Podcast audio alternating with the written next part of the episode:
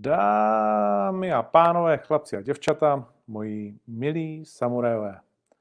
Rok 2020, MMA letem světem 146. První vysílání tohoto roku. Po měsíci jsme zpět a tak vám přeji vše nejlepší v roce novém. Ať se následujících 12 měsíců vydaří, ať je to zajímavá jízda minimálně stejně tak, jako to zajímavá jízda byla v roce 2019. Máme před sebou extrémně zajímavý rok. Myslím si, jak pro domácí scénu, tak pro bojovníky, tak pro fanoušky, tak pro novináře. Celkově to bude extrémně erupční období, řeknu zase. Začalo to už v lednu, začalo to už na konci roku a myslím, že se to rozjíždí skutečně ve velkém. Co dnes můžete ode mě čekat?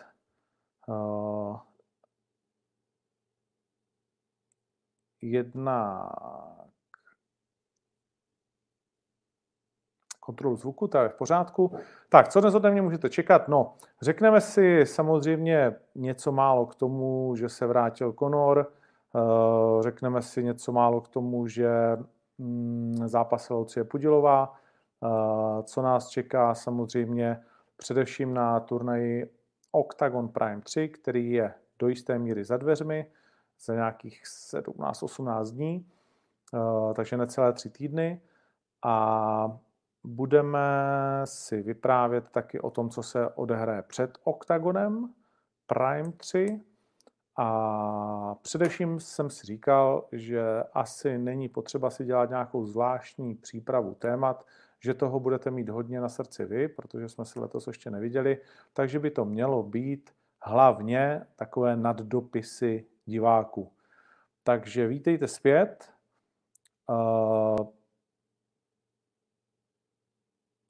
A teď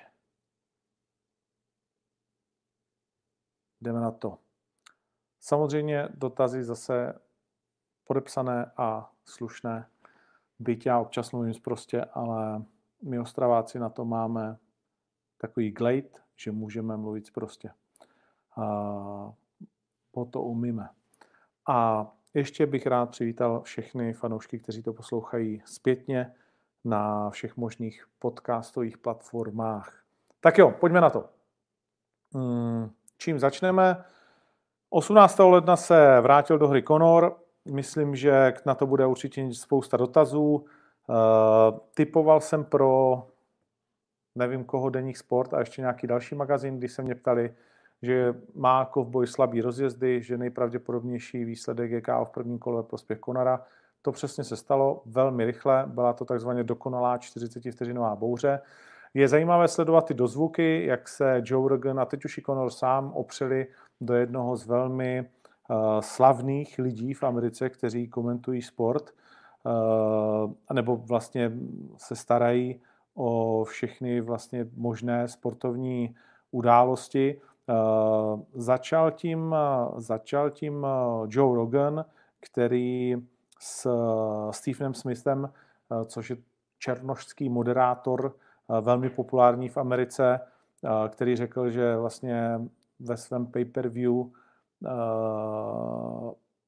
zápase kovboj totálně zklamal a že si zatím stojí, tak nejdřív se Joe Rogan do něj opřel hned po turnaji vlastně, že člověk jako je Stephen Smith by neměl, protože nemá vhled do bojových sportů, se opírá do kovboje, že to prostě, že tomu nerozumí. Conor teď se nepřidal na Joevu stranu a řekl, že si to zaslouží omluvu, ty výroky Stephena Smithe. Je z toho docela zajímavá kauzička. V každém případě to, co je pro nás zajímavé, je, jestli je Conor skutečně zpátky, na jaké úrovni je zpátky a jak moc to vlastně jakoby cítíme. Můj pohled je takový, že je opravdu zpátky na velmi dobré úrovni. Viděli jsme to všechno především v tom, co vedlo k tomu zápasu. Jasně, ta atmosféra byla velmi milá, kovboj byl až podle Zaví, za mě bylo to skoro až jako moc. Bylo vidět, jak strašně moc je spokojený s tou výplatou, s tím, že vydělá, že si zazápasí s Conorem. Bez pochyby byl připravený, Cowboy měl vždycky špatný začátky, Conor to věděl, trefil, pořadilo se mu všechno. Cowboy byl bez pochyby připravený na dobrou válku, bohužel ta dobrá válka se nedostavila, bohužel pro něj. Ale nemyslím si, že by to byla známka toho, že je Cowboy nějak špatný, že už prostě je mrtvý, že to byl nejlepší možný soupeř a tak dál. To si zdaleka nemyslím, tak jako mnozí jiní. Vzhledem k tomu, že už přece jenom nějakou dobu na té scéně pracuju, že skládám zápasy Octagonu, tak vím taky, že ten pohled stále ještě nových fanoušků MMA je zkreslený, že je velmi často zkreslený jinými sporty, ve kterých to prostě chodí jinak, ve kterých není taková politika, není každý zápas o všechno, ve kterém se hrajou 4 Grand Slamy ročně, anebo v baseballu 160 zápasů, v basketu 80, nebo v hokeji a podobně. Prostě kde není každý zápas o život a je to opravdu velká alchymie. Už i na domácí scéně sehnat soupeře a domluvit se s nimi a dotáhnout to tak, aby to bylo opravdu zajímavé, to je prostě něco jiného, než když si vylosujete, že se Sparta potká se Slaví 2x ročně a že to tak prostě jako i bude. Tohle je licitování, tohle není samo sebou. A to je jedna důležitá věc k tomu zápasu a pořád si myslím, že to lidi jako nedostatečně ohodnocují, protože v tomhletom sportu skutečně všichni počínají zápasníky, jejich trenéry, jejich týmy, jejich managementem, jejich sponzory, partnery a tak dále, organizacemi, dalšími plány, opravdu vyhodnocují čím dál tím víc rizika, potenciální zisky a všechno ostatní a stává se z toho nebo je z toho obrovská politika. Konec konců je to tak i na české scéně. Navíc na té československé domácí scéně do toho vstupuje, že zatímco, no řekněme, tak jak jsme mladá demokracie, tak jsme mladá scéna, která prostě jako absolutně nelpí na pravidlech, na slušném chování, na nějaký úctě. Bohužel to zažíváme znovu s nástupem nové organizace. Musím to tak říct, protože tak se to prostě jakoby děje. Byť jsme si říkali, že to tak nebude, tak z mého pohledu to tak prostě okamžitě je. A téměř tedy není už dneska tvář, která by nedostala nabídku od další nové organizace naše, tak prostě tak na světě. No, tak člověk se s tím musí vyrovnávat a musí jít dál. Takže a samozřejmě ve světě UFC a všech ostatních jako dalších organizací, jako je PFL, jako je Bellator. Viděli jste teď velmi zajímavé vyjádření Scotta Cokera na adresu Jiřího Procházky. My ho ničemu nepotřebujeme, my jsme ho vlastně jakože zachraňovali, v UFC neuspěje, ostrá a teď zklamaná slůvka, pravdivá slůvka. Samozřejmě nám to vůbec jako se nelíbí, ale Scott Coker jako už v tom biznise nějakou dobu je to velká postava a můžeme být nasraní, jak chceme, ale pro něco to Scott Coker říká a teď jakkoliv my jsme jasně na straně Jiřího Procházky, tak je to prostě zajímavé, že vůbec to stojí za to se takhle o tom bavit. A co to vlastně je za vzkaz, jestli je pro Jirku, co asi ne, že v Americe neuspěje, proč by to Scott říkal, proč by se o tom vlastně vůbec nějak jako zvlášť bavil. Myslím, že to pochopíme až z následujících třeba dalších aktů, které se odehrají, jestli to bylo zklamání z nevydařeného jednání a trošku pláč nad tím, že se ta jejich divize do 93 kg nerozšířila více, jak by si Scott třeba přál. Těžko říct. V každém případě, co chci říct, je, že to je, a vrátit se k tomu Conorovi, že to je klubko extrémně náročných vztahů, které jsou, řeknu, nové velmi a všichni si na to zvykáme, včetně mě, včetně Pala, včetně Octagonu. A je to výbušná půda. Tím, že to není fotbal, že to není tenis, že to není hokej, že to je to, co to je, to znamená nejtvrdší bojový sport a nejtvrdší sport na světě, tak je to tím prostě, tím egem, tím tou zvláštností toho, že skutečně každý zápas je o život, tak je to o to dramatičtější, o to naléhavější a o to složitější.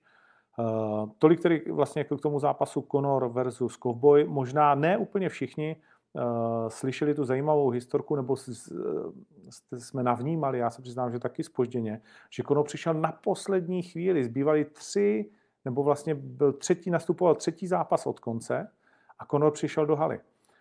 Proto se mu typovaly ruce ještě v obleku, pořádně, jako kdyby se nestihnul rozcvičit. Přiznám se, že jsem po té lince úplně nešel, proč se to tak stalo, možná někteří budete chytřejší a třeba mi napíšete něco do komentářů k tomu, ale je to velmi zajímavé. Chael Sonnen mě na to upozornil, že to bylo jako jen tak. V každém případě za mě je Conor ve velké formě, s velkou chutí, s docela dobrým výstupem a vším, co bylo okolo něj. Já osobně jsem byl spokojen, byl to pro mě ten starý, dobrý Conor, který prostě chce porazit to tradiční klišé úspěšného boxera, který měl všechno ztratil a už se na něj jakoby potom dívalo jenom zle. A chce se vrátit do té nejvyšší hry. Co bude dál? To je ta velká a zajímavá otázka, jestli to bude skutečně Khabib, což je to největší jako draw pro všechny, a nebo jestli mezi tím bude nějaký mezistupínek. Nemyslím si, že by Conor chtěl na Khabiba čekat v momentě, kdyby se odskutečnil ten zápas s Tony Fergusonem.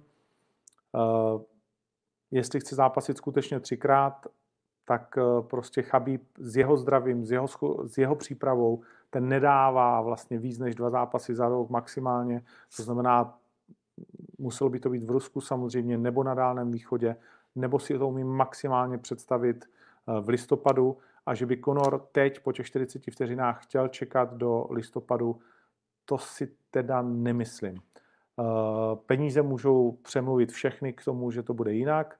Je jasné, že to je nejdražší, nejzajímavější zápas jako ever, že ta odveta být víceméně musí, že jakákoliv prohra Conora je obrovský risk, protože když půjde s Masvidalem, když půjde s Usmanem, což si myslím, že by byla největší blbost, jakože vlastně absolutně nezajímavý zápas, který skoro nikdo nechce vidět. Conor samozřejmě by rád titul, ve 3 váhách by bylo šílenství, ale to si nemyslím, že... To je pro mě zatím 1% šance. Justin Gaethje, velmi zajímavý zápas potenciální, já bych ho strašně rád viděl, myslím, že všichni. A pro Conora podle mě ne vlastně jako nějak extrémně nebezpečný, jo? Že Justin Gaethje je nebezpečný pro kohokoliv, ale víte, co dostanete. Což u těch ostatních je trošku... A Usmana jasně, tak tam dostaneš jako jinýho Khabiba, těžšího a wrestlícího, že jo. Viděli jsme, že velmi vytrvalého, takže to tam přesně víš. U Masvidala tam je to zajímavé. Uvidíme, uvidíme. Tak či onak si myslím, že další zápas pro Conora nebude ještě Khabib.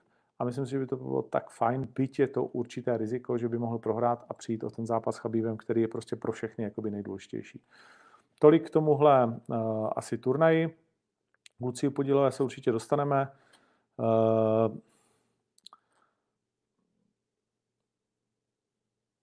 Co říct k tomu zápasu? No? Sledoval jsem ho cestou, nebo sledoval jsem ho v Tanzánii v noci. Tak absolutně nepodařený zápas, že jo, to je jasný. Zápas, který jako kdyby neměl taktiku, což určitě není pravda.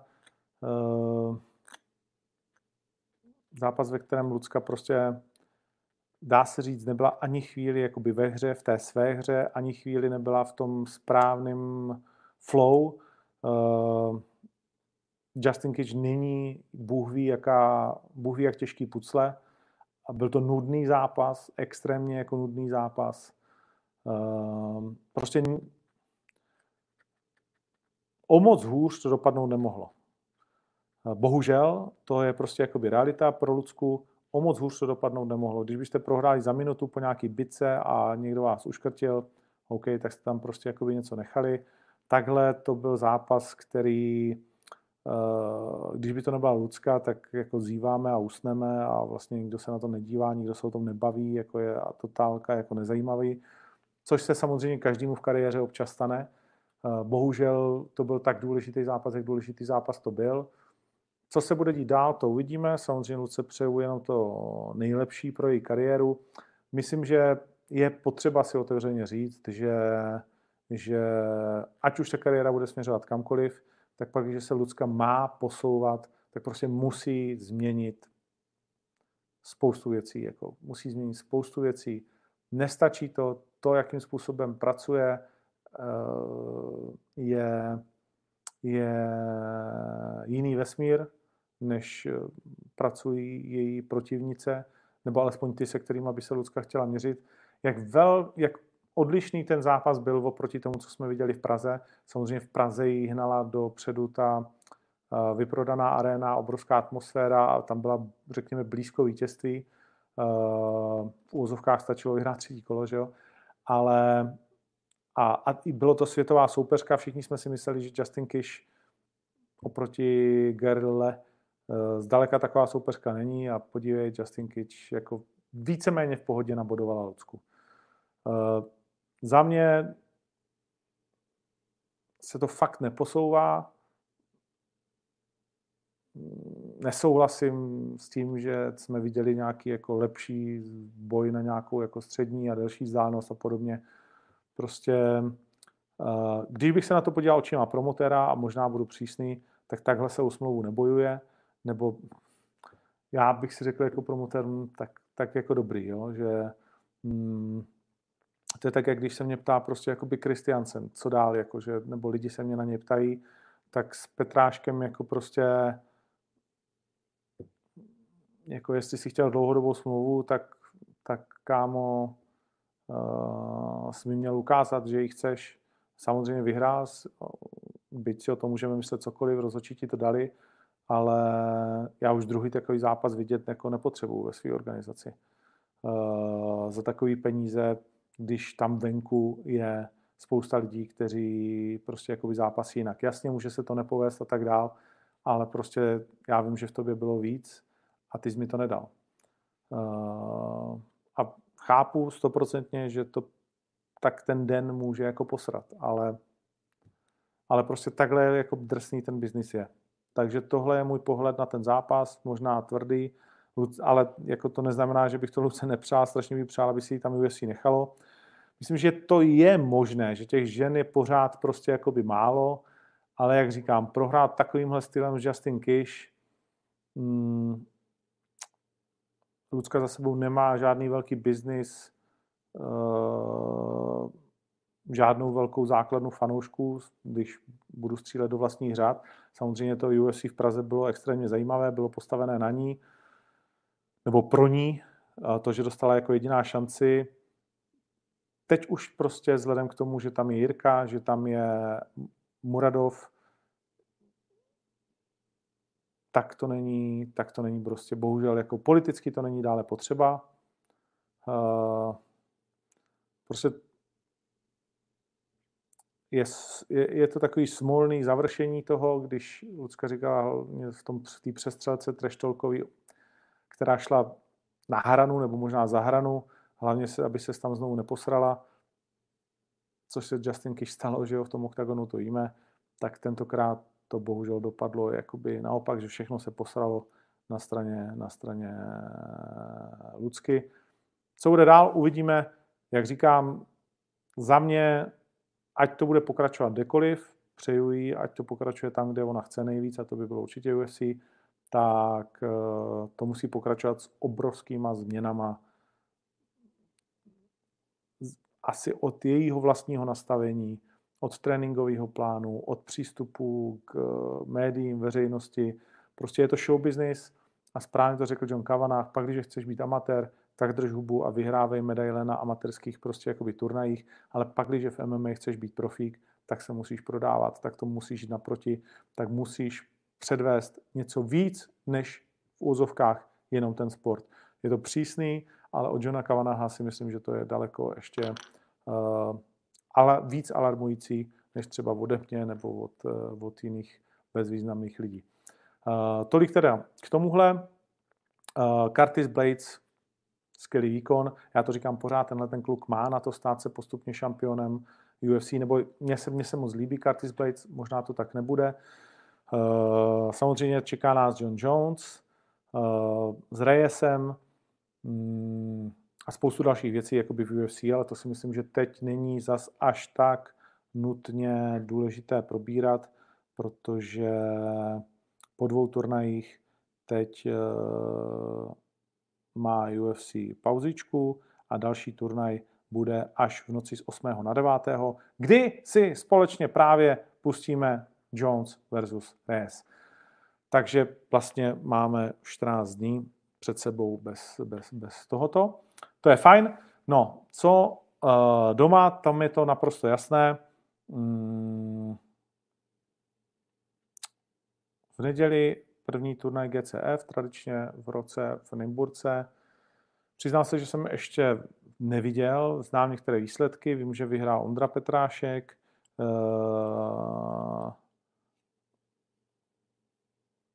Svůj první zápas profesionální tam vyhrál kluk, který půjde s Cvernou. To jsem viděl zrovna ten zápas, teď mu nemůžu přijít na jméno, Horský. Viděl jsem, nebo neviděl jsem ho celý, viděl jsem tak 2 kola a bylo to jako, že tak, že se mi nezdá, nebo kolo a půl a zdál se mi spíš aktivnější ten druhý kluk, ale klidně to, jakože, jak říkám, neviděl jsem to celé, takže nemůžu říct. A jo, Horský, Martin Horský, vidíš to. No, tak to bude jakoby nepoměr zápasový. Samozřejmě on má nějaké zkušenosti z amatérů, ale to, co jsem viděl v tom profesionálním oktagonu, nevypadalo teda jakože bůh ví jak. Určitě to nevypadalo pro Cvernu jako problém. Přiši úctě. No, vrhněme se tedy na to, co nás čeká 14. a 15. 2. 14. 2.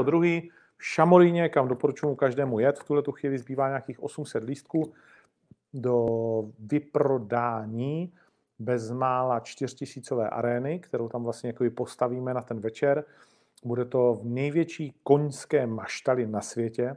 Šamorín je 20 km od Bratislavy, to je důležité si říct, protože spousta z vás, a je to naše chyba, si pořád myslí, že to je někde na hranici slovenských a maďarských hranic směrem spíš ke Košicím, nebo možná, že to je i Maďarsko.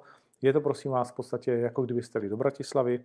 Pak, když se nebudete chtít ubytovat v nádherném Šamoríně, což doporučuji, protože jsou tam všechny věci, které chceš ve svém ubytování, od skvělých restaurací, wellness, masáže, všechny možné sportovní jakoby vyžití. Je to fakt extrémně zajímavý areál, ve kterém jsme natáčeli výzvu, kde Attila vlastně a holky jel ten plavecký závod s Carlosem. No prostě je to zážitková věc. Jediný areál tohoto typu v Evropě, kde 20 olympijských sportů najednou může mít soustředění a podobně. Tak můžete bydlet v Bratislavě a klidně to dojet ten kousek. V každém případě už 14. odpoledne nás čeká, teď se dá říct již tradiční, tedy druhá tiskovka Octagon Time. Loni jsme představili Carlose Vémolu. Letos mám, co se týče Carlose, určitě taky hledat, co řekneme. Určitě se dozvíte spoustu novinek o turnajích, o zápasnících, o zápasech jako takových, no prostě spoustu novinek, jo? Že bude to ve velmi zajímavém prostoru, kam zveme všechny fanoušky i všechny novináře. Ahoj, ahoj, ahoj. A žena přišla moja. A tvůj telefon jsem neviděl. A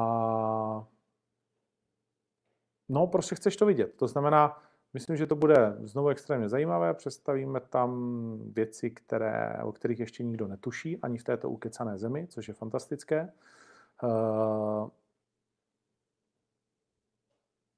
A následovat budou tam taky bojovníci z jednotlivých zápasů pro nadcházející turnaje, kteří dostanou prostor.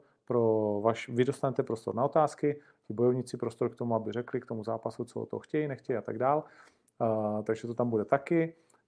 Samozřejmě staredowny a následovat bude veřejné vážení turnaje Octagon Prime 3, ze kterého se stala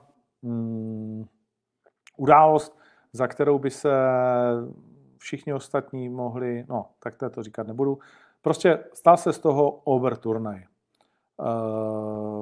Ta startovka je neuvěřitelně nabitá. Miro Štrbák versus Legersky o titul. Neporažený Legersky, Miro Štrbák, legenda prostě domácí scény. Určitě jste viděli jeho zápas s Kozmou, určitě jste viděli spoustu jeho zápasů. Chlapík, který vozil jako první tituly i ze zahraničí. Zápas, u kterého já vůbec nevím, teda, jak dopadne. Přiznám se, že ani nevím, jak má Tipsport v tuhletu chvíli kurzy postavené. A teď nevím, proč mi to nechce.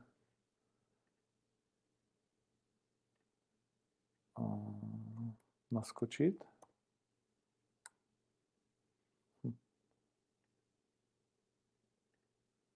Nevím. To není důležité. Z nějakého důvodu mi to nechce naskočit. No, ale zápas, u kterého zatím vlastně si těžko troufnu říct, jak by to mohlo vypadat. Další zápas, na který se moc a moc můžeme těšit, je Sajerský versus Klein. Klein dlouho jsme hledali, pak jsme našli, pak nám to zase zhodil. Měli jsme připravenýho super soupeře.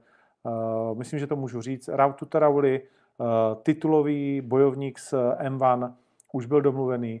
Nakonec to zhodil Maxim Divnič. A vlastně dá se říct celá řada dalších. Ne vždycky to vyholovalo taky Lajošovi, ale nakonec Lajoš jde v 70 kg a proti němu Sajerský, který má za sebou velmi těžké zápasy v UFC, několik porážek, ale porážek, které v té kariéře neznamenají stopku, ale znamenají, že Sajerský chce za každou cenu se vrátit zpátky tam, kam on si myslí, že patří a že si v Polsku myslí, že patří. Bude to hodně sledovaný zápas, řeknu rizikový pro Lajoše, protože Sajerský umí být velký v těch zápasech. Samozřejmě má za sebou soupeře, které Lajoš ještě neviděl proti sobě stát. Prohrál s nima, ale i tak. A Sajerský tady jede vyhrát. Moc neváhal nad tím zápasem, když jsme se až k němu dostali. A stejně tak nakonec Lajoš. Takže tohle je zápas, který Lajoše znovu velmi prověří v rámci oktagonu. A uvidíme vlastně dva skvělé zápasy v lehké váze hned po sobě. Gábor má proti sobě Brazilce žijícího v Portugalsku, který má velmi slušné skóre, je lépe žebříčkově postaven, je to dramaticky důležitý zápas pro Gáborovu kariéru, musí vyhrát, chtěl být aktivní, ještě se vlastně nesmí zranit, aby za měsíc mohl nastoupit v Ostravě se Štolcem. Gábor to takhle chtěl, měli jsme o tom velkou diskuzi, ale prostě za každou cenu chtěl jako zápasit hodně často, řekl, že potřebuje prostě jako nějaký tune-up fight a klobouk dolů, že jsme se domluvili na, myslím si, že opravdu velmi, velmi důstojném, těžkém, tvrdém soupeři, nikdo nemůže říct popel, není to žádná dávačka, nedá se tomu ani říct tune-up fight, to znamená ten zápas, který tě má postavit zpátky na nohy. Byť by si to Gábor klidně jako mohl, nechci říct vyvzdorovat, ale zasloužit. Mám už i soupeře pro Vojtu Barboríka a myslím, že to bude taky velmi, velmi zajímavý soupeř. Vojta Barborík Těžko se mu zánějí soupeři, ale už mám dalšího, který mi předběžně řekl ano a těším se na to, že to pak bude zajímavé. A Vojtu určitě chceme zase znovu vidět. Krajčovič versus Dostálová, zápas, na který se extrémně těším. Myslím, že Lucia Krajčovič si získává velmi rychle své příznivce a příznivkyně. No a Míša Dostálová s show, dobře známe obě dvě děvčata, takové protipóly. Jedna z nich absolutně, že jako ve všem v pohodě. Řeknu miláček slovenského týmu, který tam vařil a staral se o náladu a kdesi cosi a předával všechny své dovednosti, když prohrál. A na druhé straně Míša Dostálová, miss problém, ale černý pás brazilského jiu-jitsu. Jsem moc vědavý, až si s ní budu moc popovídat o tom, jestli teda spárovala v trénincích, nebo jestli už se taky jako bije v trénincích, nebo ne. A jsem moc vědavý, až dojde k téhleté konfrontaci. Za mě to bude jeden z nejsledovanějších zápasů toho turnaje a moc se těším, co nám napoví o téhleté váze. No a na hlavní kartě také extrémně důležitý duel, možná důležitější pro Brože než Daniše, z hlediska kariéry, protože Igor Daniš asi nechce udělat, nebo ne, že nechce, určitě chce, ale jeho kariéra je světová už i bez MMA. Zatímco pro Míru Brože je to velmi nebezpečný zápas, možná s podceňovaným v MMA bojovníkem, protože většina fanoušků pořád prostě, omluvte mě, ale jste noví v tom sportu a neznáte úspěchy Igora Daniše, jeho jméno, jeho velikost a jeho tvrdost. To, co předvedl s Hromkem, nebo respektive nepředvedl, určitě vůbec nevypovídá o tom, kdo Igor Daniš je. Tam se vůbec nedostal do zápasu. Zase můžeme si o tom myslet, co chceme. Za mě Igora musela trochu sežrat hlava. Prostě je to prostě jiné, když najednou nastoupíš takové hale před tolika lidma doma a byť je Igor veleskušený borec, tak tohle mu vůbec nevyšlo, navíc v tom MMA. Viděli jsme to u Matouše Kohouta, který najednou mu chyběly ty velké rukavice a byť to Igor trénuje, nebo je s těma klukama velmi často, sám je velmi dobrý trenér. Tohle byla prostě jako jiná zkouška ohněm a v té první Igor neobstál, ale velmi rychle se otřepal, vzal velmi těžký zápas a Míra Brož na cestě do 70 kg v catchweight potká právě tohle zabijáka, který i kdyby prohrál v MMA 10krát v řadě, tak bude navždy fantastickým zabijákem a neuvěřitelným sportovcem a umělcem boje, když to takhle řeknu.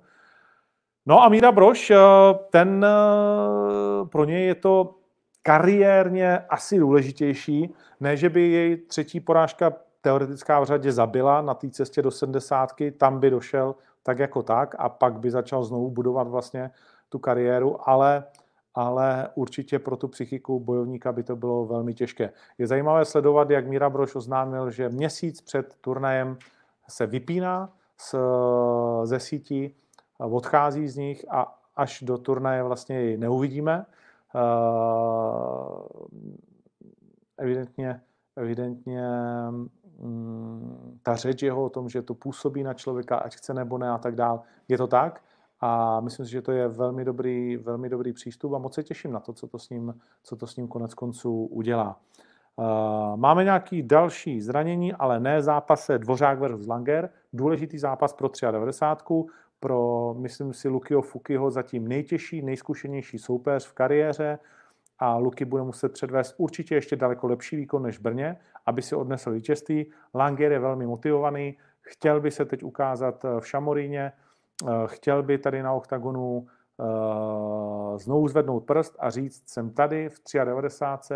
Očekávejte ode mě, že budu lepší než kdy předtím a následně se předvést na Primeu 4 v Košicích a na domácí půdě. Finále projektu Y, bude to Ivy nebo EFA? Myslím, že to chceme vidět každý. Ten projekt se nám všem zažral nějakým způsobem pod kůži a tady vyvrcholí. Denis Trypšanský a Kuba Dick, ten zápas se bohužel neuskuteční. Došlo k tomu, že Denis Trypšanský je zraněn a nevím, co s tím udělám. Fodor versus Daljatov, souboj 2 sedmdesátek, které oba dva borci se nacházejí v jiné části své kariéry. Fero se skvěle vrátil, Daljatov potřebuje vyhrát za každou cenu.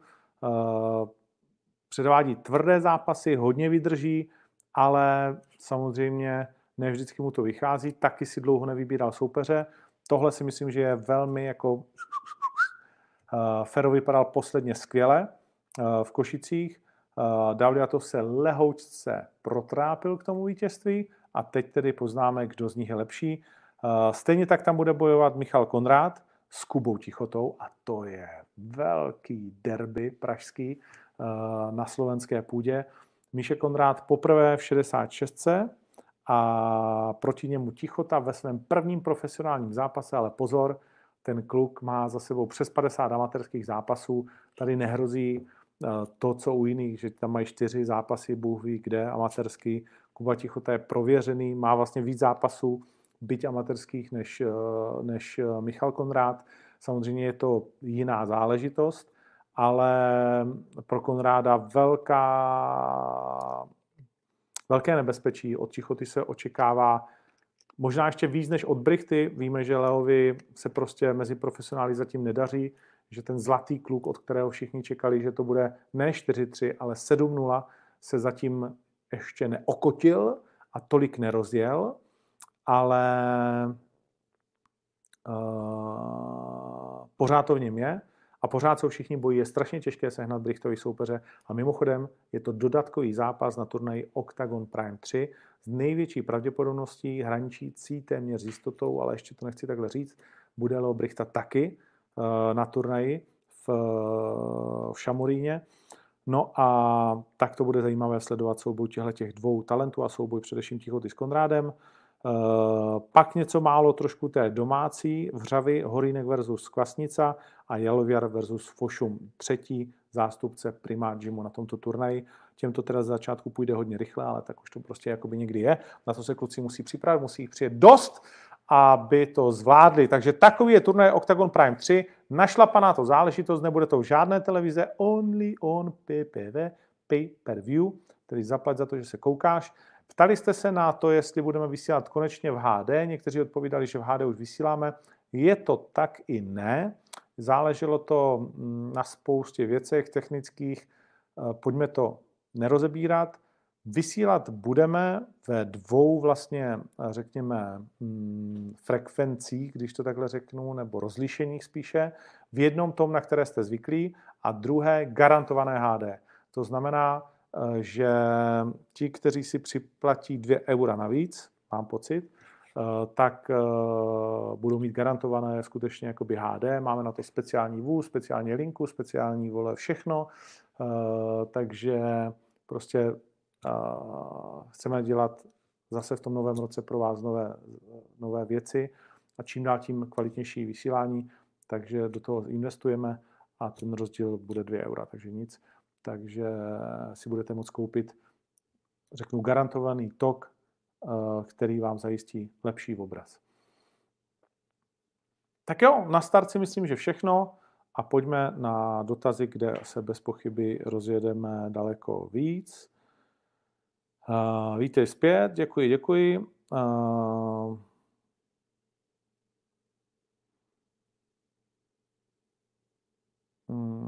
Co říkáš?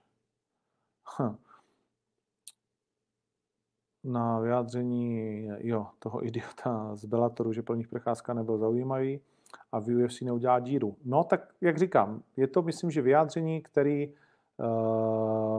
nám ukáže až čas, o čem vlastně bylo.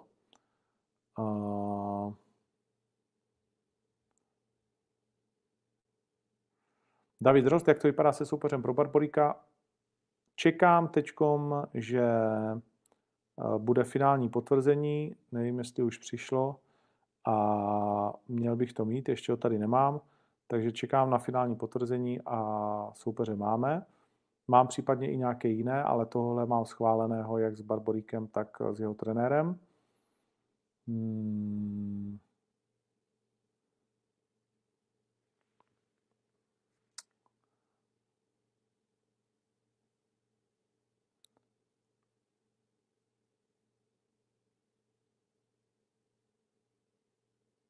Conora jsme vyřešili, takže k tomu se nemusím vracet.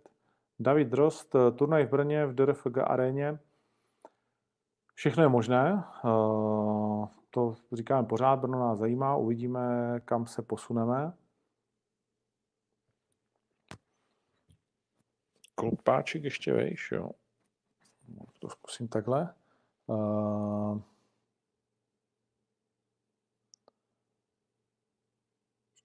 Teď se mi to poskočilo. Tohle je zajímavá otázka. Budou se, prosím tě, dávat doběhu lístky na Octagon v Ostravě? Ještě pořád nějaké věřím, že ano, ale moc jich nebude. Jakože v desítkách maximálně a to je otázka. Pak, když něco do toho prodeje budu vracet, tak to určitě oznámím asi tady a druhý den se to tam vrátí v nějakou hodinu a vy budete mít šanci prostě zabojovat. No.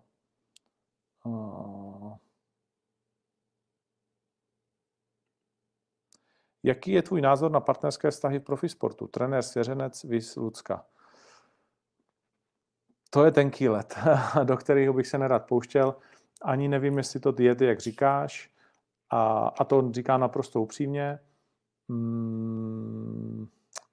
Ale někde to funguje, někde ne. Na to není předpis, jo, nebo jak to říct. Můj tým na soupeře pro Denisu, mluvil o někom z top 10. Nedokážu si vůbec tipnout, vůbec nevím, nejsem u těch jednání. Já osobně bych mu nepřál někoho z top 10, fakt ne. Spíš bych viděl někoho mimo top 15, jako, ale to záleží na UFC a bez pochyby může dostat někoho z top 10. Jako UFC rádo, velmi rádo, to všichni víme, popravuje šampiony jiných organizací, kteří tam jakoby přicházejí na krásném bílém koni jako králové. Stalo se to nesčetněkrát v různých vahách.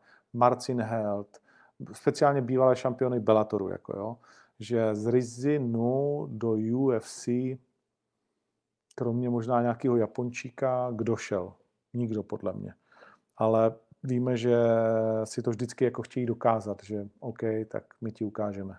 Takže tohle se klidně jako, že může stát. Je jasné, že v UFC jako nějak moc nevyjednáváš, určitě ne v pozici Jirky o soupeřích, ale o tom nám určitě řekne víc Martin Karajanov, až se stane, co se stát má a až si domluví ten zápas.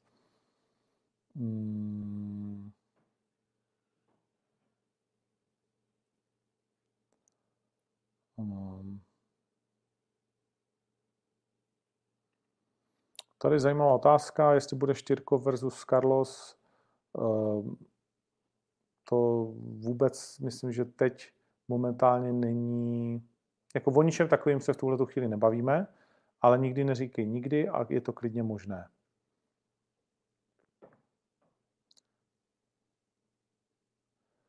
Tohle je zajímavá otázka, ke které bych se chtěl vrátit, protože jsem si vyslechl spoustu věcí ohledně dokumentu Game Changer, který je o jídle, o veganech, ve sportu, o tom, co všechno jako způsobují, jak je potraviny a tak dále.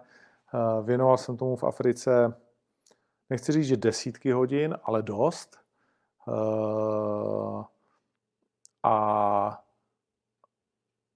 ty jsi koupila dort?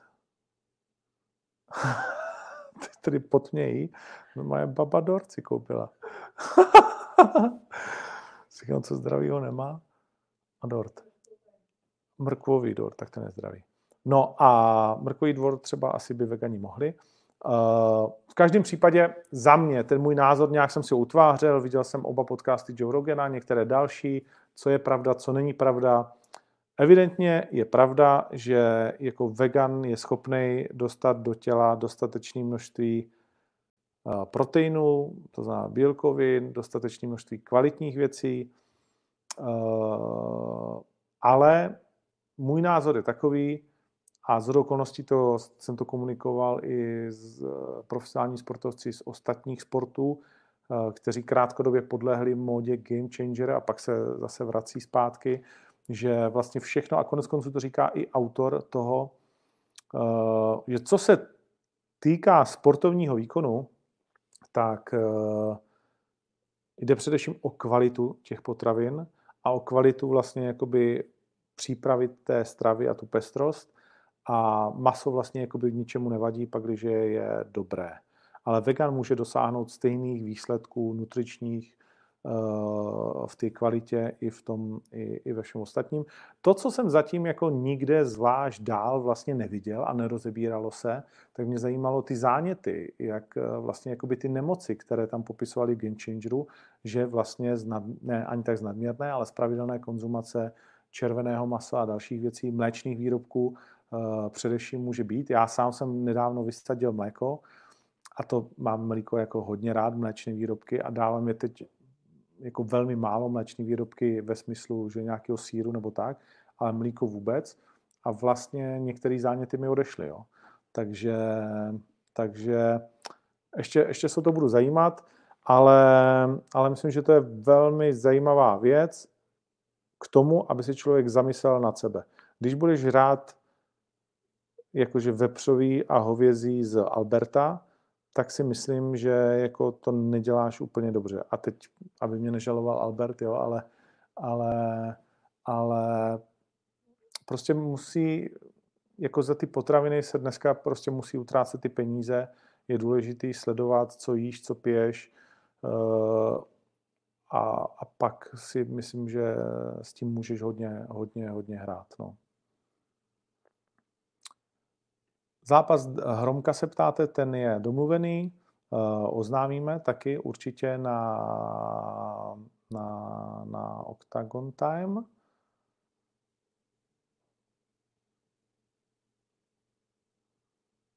Aha, Šimon Klimek, který má jasný názor na to, jak to bude v 77. Proč ne? Marek Gajdoš, jestli bude mít tento rok Atila zápas? Já si myslím, že ano. Teď samozřejmě Atila, já si myslím, že teď jako čerstvý otecko, zítra se uvidíme, tak, že má tu hlavu nějak nastavenou a tak dál, ale já si myslím, že ano, že by to ani pro něj nebylo dobře bez zápasu, trénovat rok a tak dál. Za mě jeden zápas Atila dá.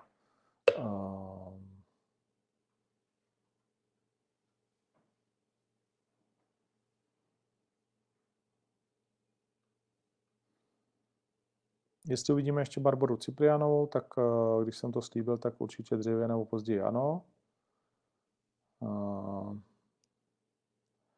Joj 3 nebude vysílat určitě, Octagon Prime 3, to bude pouze na pay-per-view.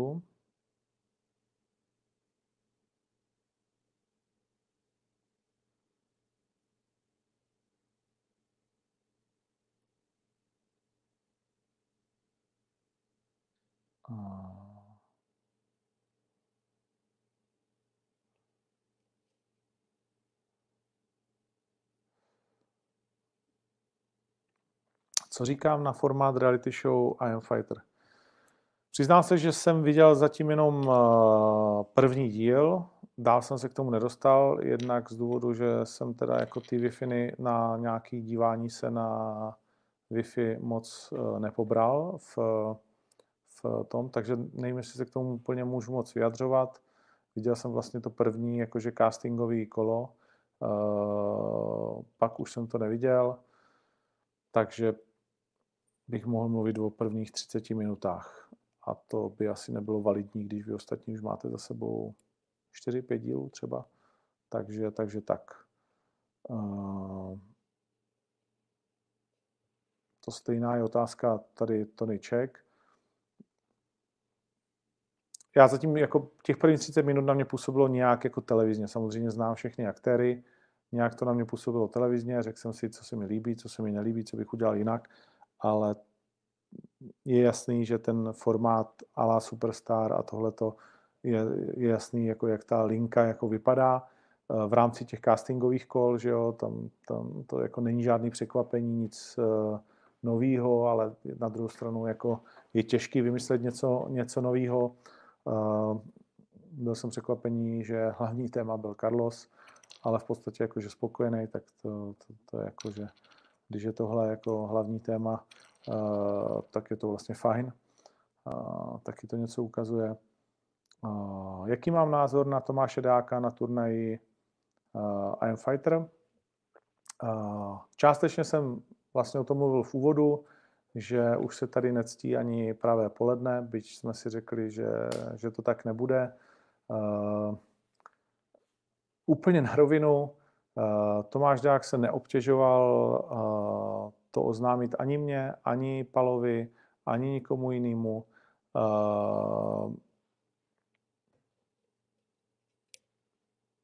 OK. Musíme s tím takhle žít, takhle prostě jakoby je to nastavené, nebo takhle to někteří prostě jako mají nastavené. Já přeju Tomášovi to nejlepší, ať se mu daří. A jasná věc je, že v 61.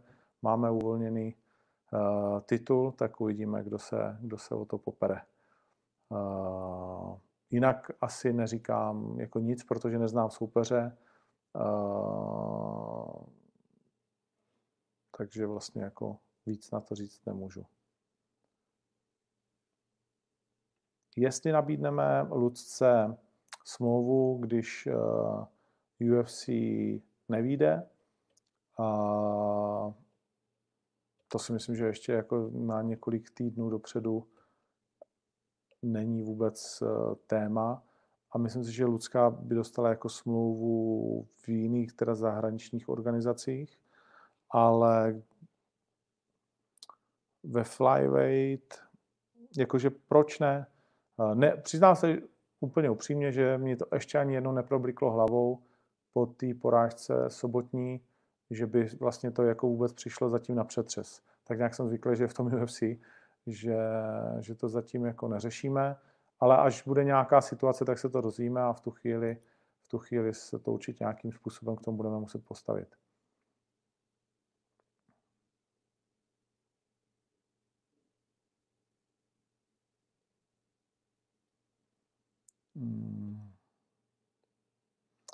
Jestli pozvu Juboxe do vysílání, dřív nebo později, ano, už tady jednou byl a s Juboxem se vždycky dobře kecá.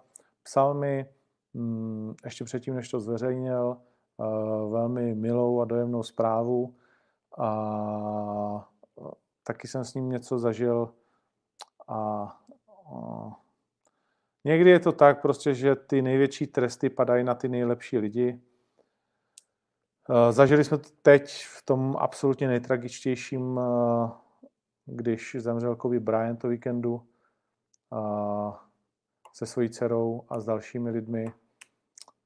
No, tak Jubox prostě teď samozřejmě to nemá jakože tak tragický, ale pro toho sportovce ukončit kariéru zraněním je vždycky jako strašně těžký a Jubox to fakt miloval.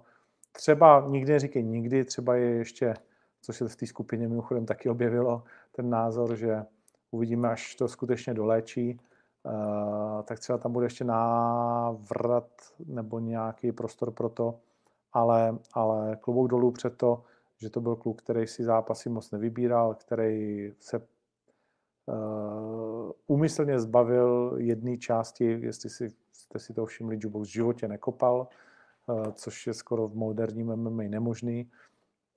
Bývalý judista a myslím, že jako ryzí charakter, což je to nejdůležitější, výborný člověk. Procházka, Lucka, to jsme řešili. Melona uvidíme někdy určitě.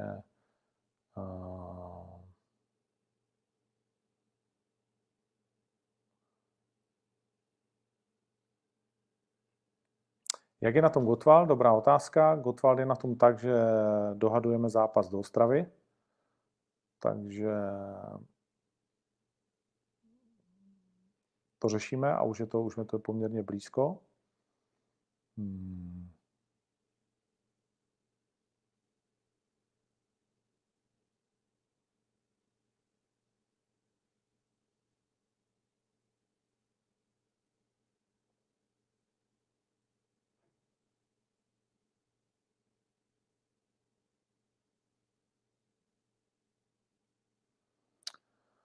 Dan Barťák, že by měl vydat knihu a vím, že na ní spolupracují s panem Kalousem a ano, něco jsme tam společně řešili, nebo i, že jsem jim dával k tomu nějakou jakoby výpověď.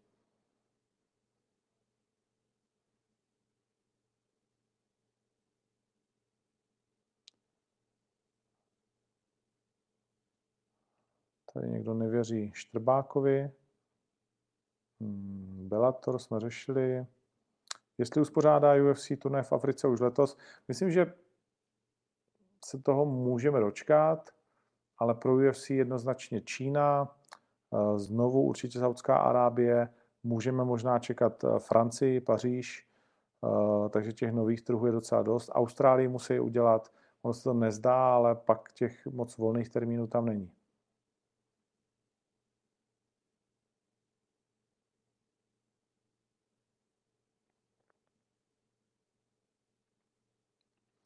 Jak to vypadá s Pirátem, to se přiznám, že vůbec nevím. Co jsem naposledy viděl situaci, tak jako zatím pořád neví, jaký je jeho zdravotní stav, takže do té doby asi jako z našeho pohledu nějak. My jiný zápasy než MMA zatím nechystáme, takže takhle.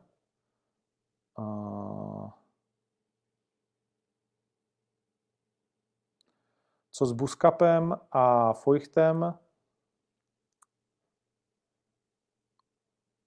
Jestli mají vysoké nároky na Octagon. Mně se vždycky líbí, když dovedu zápasníka s palem, dáme mu zápas, tak říkají, co uděláme pro ten domácí trh, tak pak v těch příspěvcích je, vy na něj nemáte, vy ho nechcete, vy to neděláte a tak dál. Tak já nevím. Myslím, že už jsme si jakože nějaký renomé vybudovali a že už by mohlo být vidět, že ta práce u nás, že se snažíme o nějakou koncepční práci. To, co se tváří, ale navenek, není vždycky pravda oproti tomu, co se děje jakoby ve střelech. To si myslím, že je v každé práci a že to není prostě jako žádná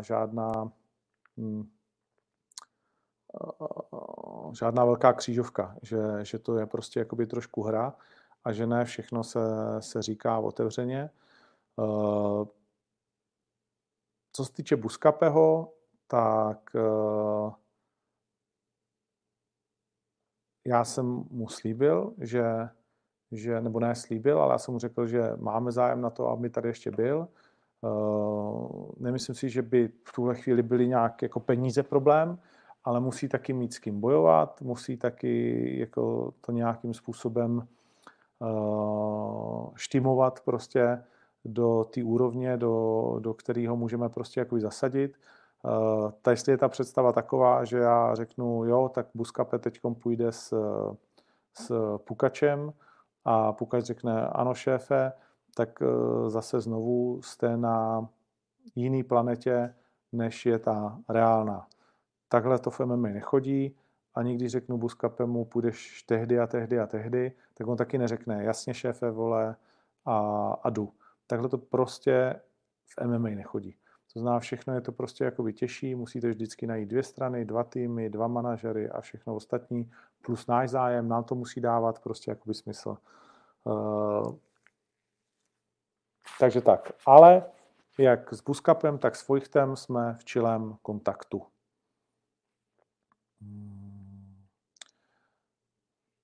Martínek Budaj, já už jsem ten zápas chtěl víckrát udělat, bohužel vždycky tomu bránilo nějaké zranění, teď momentálně jako Michal Martínek se mi zatím pořád nevyjádřil a bez Martínka ten zápas jaksi nejde udělat, tak uvidíme, kam se to vlastně jakoby celé posune, protože měl pořád zraněnou nohu. Není žádným tajemstvím, že byl v Americe, že je o něj zájem a že prostě se bavíme o tom, co bude dál. Takže jestliže bude Michal Martínek obhajovat svůj titul v Octagonu, tak jeho příští zápas je Martin Budaj. Víc jasné to být nemůže, nebo víc proto já udělat nemůžu.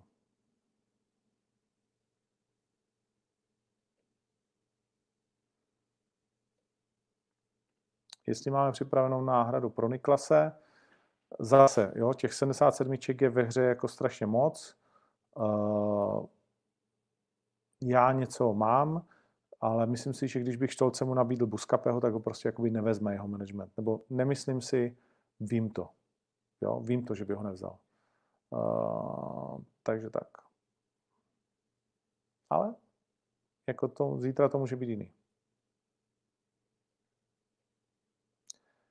Tady Jan Čaban, to je obrovský frajer, koukám, ten ví všechno nejlíp.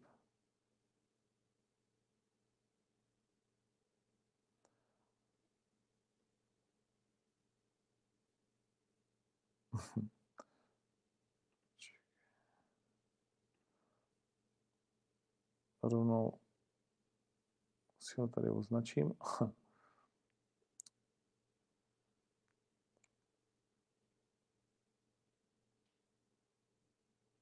Jimmy Manuva zatím rozhodně ne, ten skončil kariéru.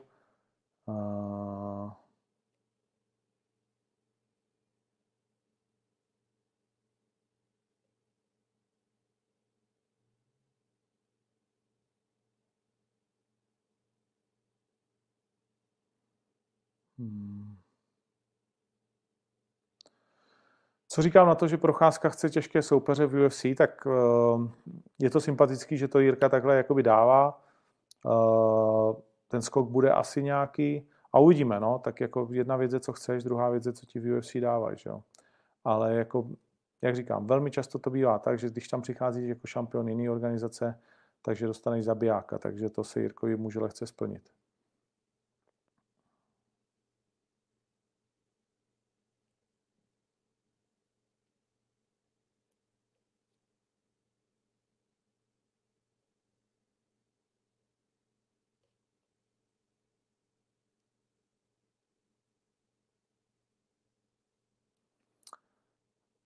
Tohle je zajímavá věc. Martin Winkler. Na Instagramu se ti sám dělá matchmaking. Jolton Santos 38 se nabídl jako náhrada pro Vojtu Barboríka 70. Popřemýšlíte o tom, nebo je to moc velké sousto? Vojta 70 nechodí, takže to je důležité si říct, že jak si Vojta nechce prostě 70. Chodí o pár kilo níž.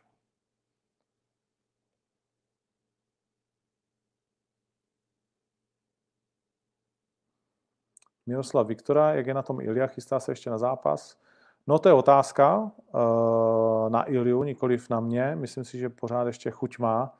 Bohužel posledně to nevyšlo, ale samozřejmě pro něj, vzhledem k tomu, jako je má vytížení, tak to není vůbec jednoduché se na to připravit. Jestli sleduju Fight and Talk, už dlouho jsem neslyšel nic, ale pár dílů jsem slyšel a je to fajn. Myslím si, že je čím víc lidí ze scény se k něčemu takovému odváží, tak tím je to lepší. Takže jak Patrikovi, tak Kvápovi fandím. Kvápovi to aspoň správně zabíjí čas, který nevěnuje videohře anebo tréninku. A už se těším hlavně, až se vrátí do Oktagonu na zápas.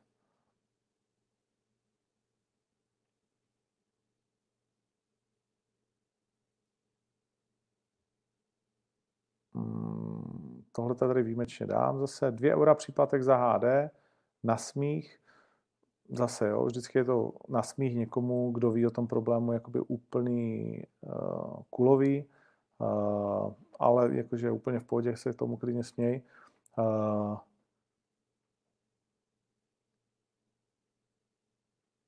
kvalita prostě jakoby toho přenosu je nějak daná, něco prostě jakoby stojí a když ji má ta firma nějakým způsobem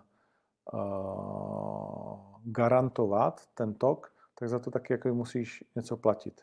A ano, my chceme být výdělečná organizace, to znamená, nechceme dělat věci, na kterých budeme prodělávat, abychom mohli bojovníky dobře platit, dělat dobrou show a tak dále. To si myslím, že jako nemusím nějak ospravedlňovat. A i doteď jsme jeli kvalitu HD, ale mnohým ta kvalita vlastně jakoby HD neprocházela.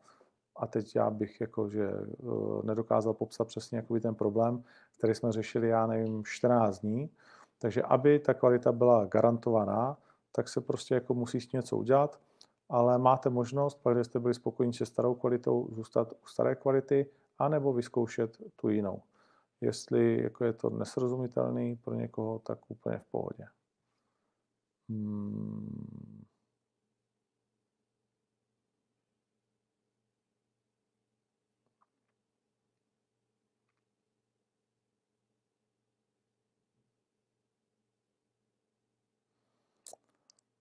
Co se týče pay-per-view, tak SMS nebo převodem.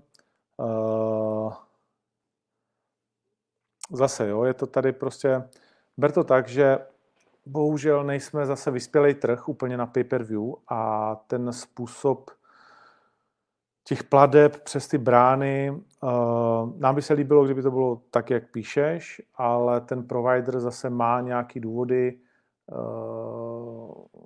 k tomu, aby to bylo tak, jak to v tuhletu chvíli je. Já doufám, že budeme tak progresivní a tak nárůstoví, že budeme schopni tu službu dělat co nejkvalitněji a co nejpohodlněji. Věř mi, že pro nás je důležitý, aby to bylo na jedno kliknutí, aby to bylo prostě jako co nejdužší a že to řešíme, že ten náš, já nevím, už 35 členný tým nedělá nic jiného, než vymýšlí, aby to pro vás jako uživatele bylo co nejpříjemnější a nejjednodušší. Ale prostě neumíme jako poručit úplně všem věcem.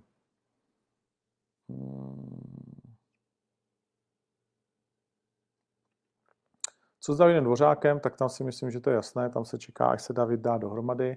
Máme o tom jednání jak s Davidem, tak s jeho vlastně jako manažerem a myslím, že bude chtít zápasit asi po zranění nejdřív tady. Jinak on má od nás zelenou, protože v té jeho váze je jasný, že tady prostě žádnou velkou díru do světa neudělá. Nejde tady založit tu divizi pořádně, není s kým. Je to, David je jako obrovský sympaťák, my budeme snažit se vozit dobrý soupeře. Už jsme měli diskuzi o tom, jaký měl být ten poslední, tak aby jako na sebe ještě upozornil, ale konec konců za mě tahle ta divize zemře letos z UFC, zůstane asi jenom ve Vanessii a především v nějakých asijských organizacích, kde těch kluků je dost, možná arabských. Ale v Evropě a v Americe prostě ta 57 je jako mrtvá. Nedá se nic dělat, tak to je. Je to strašně krutý k těm klukům, ale tak to je. Darko Stošič, uvidíme.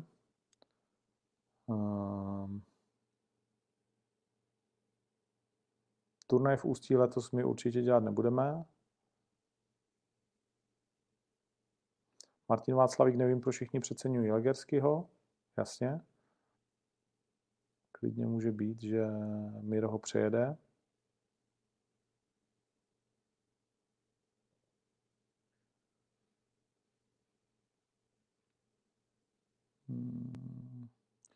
Miro Kubáň, myslím si, že jako není momentálně téma pro Octagon.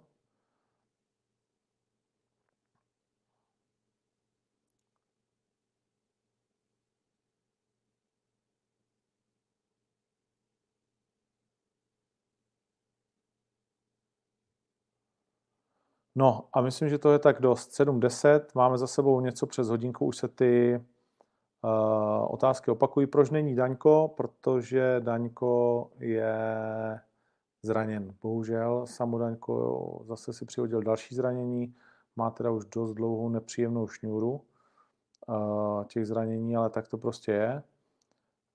Jaký mám názor na Kuzníka? Tak kdybych si nemyslel, že na to má, tak by u nás nebyl. Na Kuzníka se můžete těšit v Ostravě. Co já asi bydím? Kouřil jsem to, užíval jsem kapky, zase si to chci koupit. Myslím si, že to je jedna z věcí, která je velmi zajímavá a velmi dobrá pro člověka. Je potřeba se o tom hodně jako poučit, něco načíst, ale jsem toho příznivcem. Jiří Novotný, jestli nenaplánujeme nějaké spojení s nějakou organizací, určitě ne. V našem sportu to tak převážně nechodí a myslím, že to je, že to vlastně jakoby neznáme. My jsme mimo Rizinu a Bellatoru, který mají velmi zvláštní postavení v tom našem sportu, tak neznám nic takového, kde by to na nějaký zajímavý úrovni se dělo.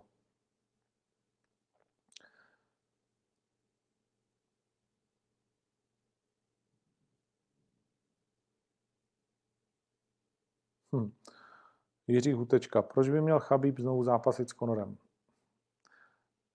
Zkusím odpovědět sám, myslím, že to je naprosto jasné. Prostě, já si myslím, že když pomineme všechny dobrý důvody, tak i pro tu jeho kariéru je to důležitý zápas. Prostě pro ten odkaz. Je. A ten tlak cítíš. Jestli už jsme něco plánovali s Carlosem, rozhodně ano. Myslím si, že s Carlosem plánujeme spoustu věcí. A teď budeme mít rozhodně schůzku. Zítra ne, to jedu do Bratislavy, ale buď ve čtvrtek nebo v pátek. Takže jako mluvíme spolu rozhodně často. No. A to si myslím, že tak pro dnešek by mohlo být vše. Poslední otázka na turnaj v Košicích. Prime 4, Wittner versus Pukač, Phantom z Prešuma win, píše tady Martina. Já si myslím, že to bude extrémně zajímavý zápas.